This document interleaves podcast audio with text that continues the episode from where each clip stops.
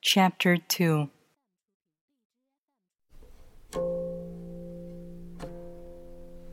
When people see some things as beautiful, other things become ugly. When people see some things as good, other things become bad.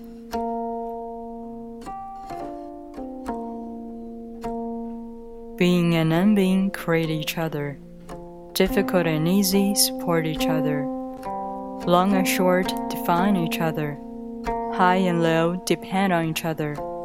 Before and after follow each other.